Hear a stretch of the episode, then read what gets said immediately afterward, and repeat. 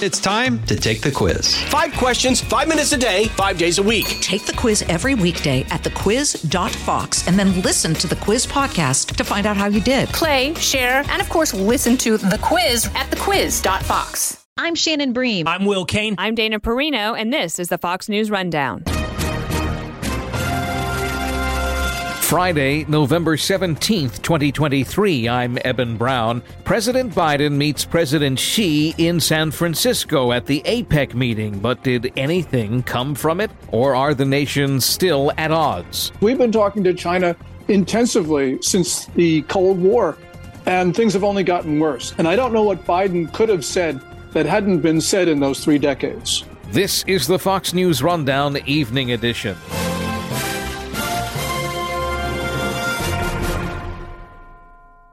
From the Fox News Podcasts Network. Hey there, it's me, Kennedy. Make sure to check out my podcast, Kennedy Saves the World. It is five days a week, every week. Download and listen at foxnewspodcast.com or wherever you listen to your favorite podcast. Relations between the U.S. and China have never been all that great, and they've grown far worse ever since the COVID 19 pandemic, where China's culpability is suspected by many. And at the meeting of the top leaders at the summit for the Asia Pacific Economic Cooperation, or APEC, in San Francisco, U.S. President Joe Biden had talks with China's President Xi Jinping and not everybody is convinced it helped anything. President Biden announced a lot of progress in his post meeting press conference. Uh, and everybody hopes that that is, in fact, the case. We won't know for quite some time. Gordon Chang is an expert on U.S. China relations. He's on X, formerly Twitter, at Gordon G. Chang. And his new booklet is titled China is Going to War. But there were two worrying signs. One of them was that Xi Jinping was not standing next to Biden when Biden was saying everything was great. And also, there was no joint statement. There was only a statement from the United States and a statement from China. Um, and that indicates that there was not agreement on important things. So we have to take that as the starting point. Now, President Biden has a view of China, which is, I think, misguided. Um, he believes that it is just a competitor the word he uses consistently. He's not willing to use the word adversary, and he's not willing to use the word that the Chinese use for us, which is enemy. So um, that mismatch is of deep concern that we're not taking those steps that are necessary to defend ourselves. Biden wants to talk to China, and I can understand that Im- that impulse. But the point is, we've been talking to China intensively since the Cold War, and things have only gotten worse. And I don't know what Biden could have said that hadn't been said in those three decades. Let, us talk about that difference in perspective, even though that may be too nice of a term. But the uh, that you have mentioned that Joe Biden, President Biden, uh, feels that China is strictly a competitor and not an adversary or an enemy. Um, we've had competitors in the past who are not enemies, and we've had enemies in the past who are not competitors. So, please describe all three of those those descriptors. Well, with regard to China, a um, couple things. In May 2019, People's Daily, which is the most authoritative publication in China, in a landmark editorial, declared a quote unquote people's war on us. Now, we Americans, we just do not pay attention to propaganda. We do not pay attention to what our enemies say. But from a Communist Party point of view, a declaration of people's war is significant. It means an all out conflict. Um, and also, we got to remember that Xi Jinping has a view of the world which is very different from ours. We have this open architecture world where countries compete with each other. That's the Westphalian international system that's been in place since 1648. Xi Jinping, on the other hand, has been trying to push this notion of imperial Chinese rule, where Chinese emperors believed that they had the mandate of heaven over what they called Tianxia, or all under heaven, which means that they feel that they have a right to rule, not dominate, but rule the entire world. And since 2017, it's gotten worse because Chinese officials have been talking about the moon and Mars as sovereign Chinese territory. So we have to understand that their vision of the world and our vision of the world are mutually incompatible. That might seem like we're at an impasse, to, to, to, to, to say it lightly. Uh, how does the United States coexist with another country like that, that where the worldviews are that incompatible. We've we've sort of coexisted, but we've not. I wouldn't exactly call it peaceful. It, it's always been um, like a, a, mere tolerance of one another, and even attempts to undermine one another. And I think it's gotten very lopsided, not in our favor. So how how do we? What does the United States do in with, with a with a, a China that is seeking to undermine it like that? We have to come to a realization that we don't want to acknowledge, and that is we cannot coexist with a communist party that believes that we're an existential threat. And it's an ex- we pose an existential threat to the Communist Party, not because of anything that we say or do, but because of who we are. An insecure regime in Beijing is worried about the inspirational impact of American values and form of governance on the Chinese people. And we have to understand and actually start listening to what the Chinese regime says about us. Um, they declared basically unrestricted warfare. And we see that in the 70,000 fentanyl deaths last year. Uh, last year, according to preliminary CDC estimates, 70,000 Americans died from doses of illegal Chinese fentanyl. Almost all of that illegal fentanyl comes from China. And we have to recognize that the Chinese regime runs a near total surveillance state, which means that the fentanyl gangs and producers um, could not operate um, without Communist Party approval. But we really don't have to speculate about this because um, Chinese diplomats provide cover to the fentanyl producers and gangs. Mm-hmm. The, they launder their proceeds through the Chinese state banking system. Mm-hmm. And almost every container, virtually every container that leaves China is inspected by Chinese officials. So uh, obviously, Xi Jinping wants Americans to die from fentanyl. John Kirby said, oh, you know, Xi Jinping doesn't want any one more American to pass away from illegal fentanyl. But that can't be the case because remember, this is the same Xi Jinping that in 2018 made the identical promise to President Trump. And since then, fentanyl's been coming into our country in record volumes. And that, of course, poses a whole, seems like a whole other threat uh, with regard to the southern border, because we know that's how most of it is coming in here. Um, but how do you stop something like that? It, I mean, I, I would have to say that stopping it at the border is probably going to be more effective than stopping its production or trying to stop its production or or asking for uh, the production to stop in China. Yeah, there are two things that have to be done. Um, one of them is we have to close the southern border. Um, and second of all, um, we have to impose the most severe costs on China for killing Americans. We impose those costs. Uh, we stop talking to China. We say we're not. We're done talking to you. We've talked to you for a half decade. It's obviously not worked. You know, we're going to impose trade sanctions or other sanctions that cut China off because China's economy right now is in distress. Um, it is not growing at the 5.2% pace that they claim for the first three quarters of this year. If it's growing, it's growing at 0.5, 1%. It's not growing fast enough to service their debt. They've got the biggest debt crisis in history on the horizon.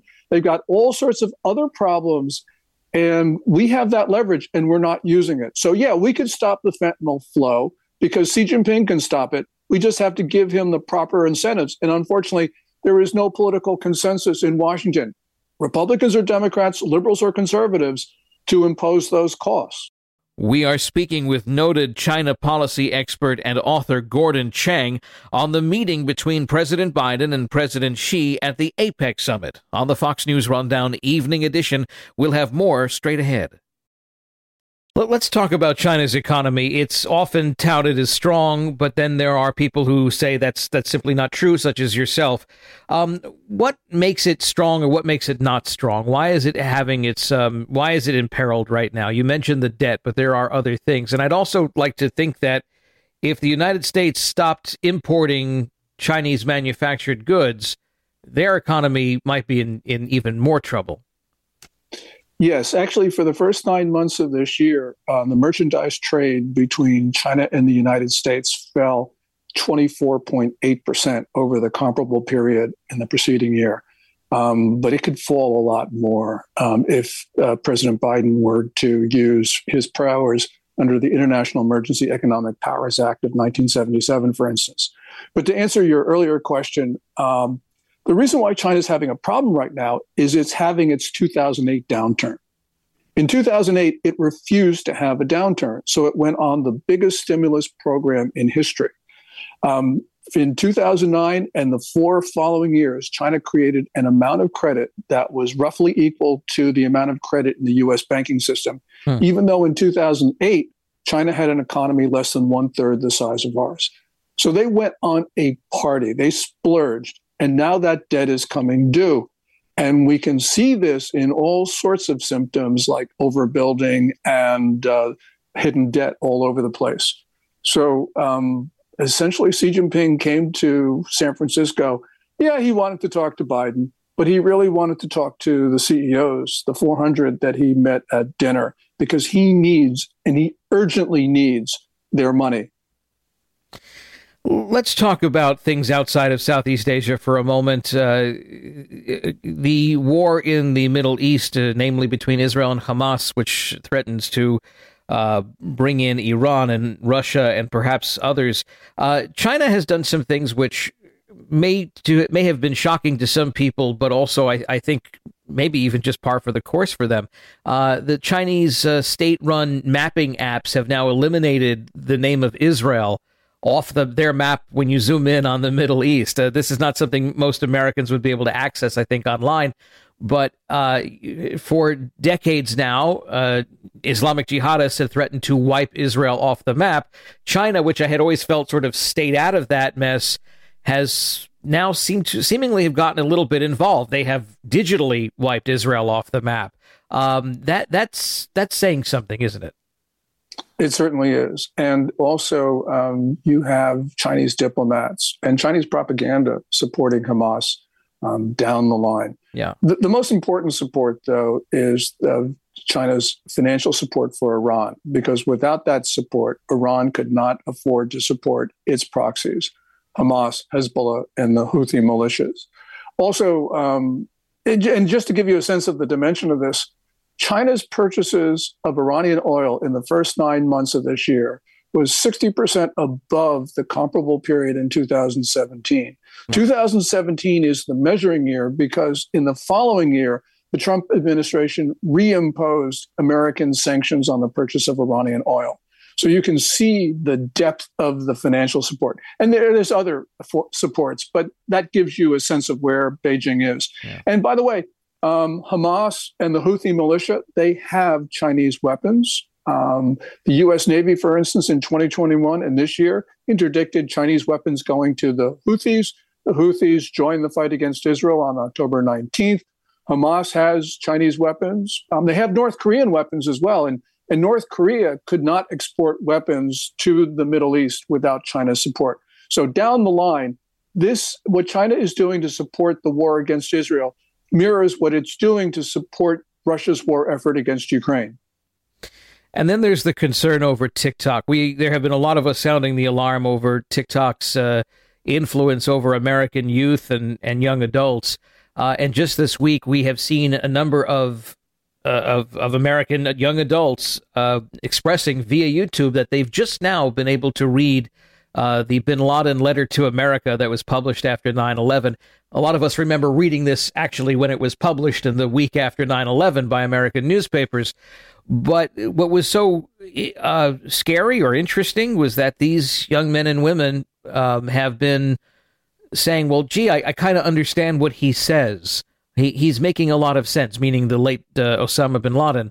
Uh, well, what he said in that letter was that civilians are right to be targeted in the Western world because of representative democracy. That if they, if the sovereign power comes from the people, then they're to blame for things, and and he therefore would blame them for American involvement in, in Israel and and the like.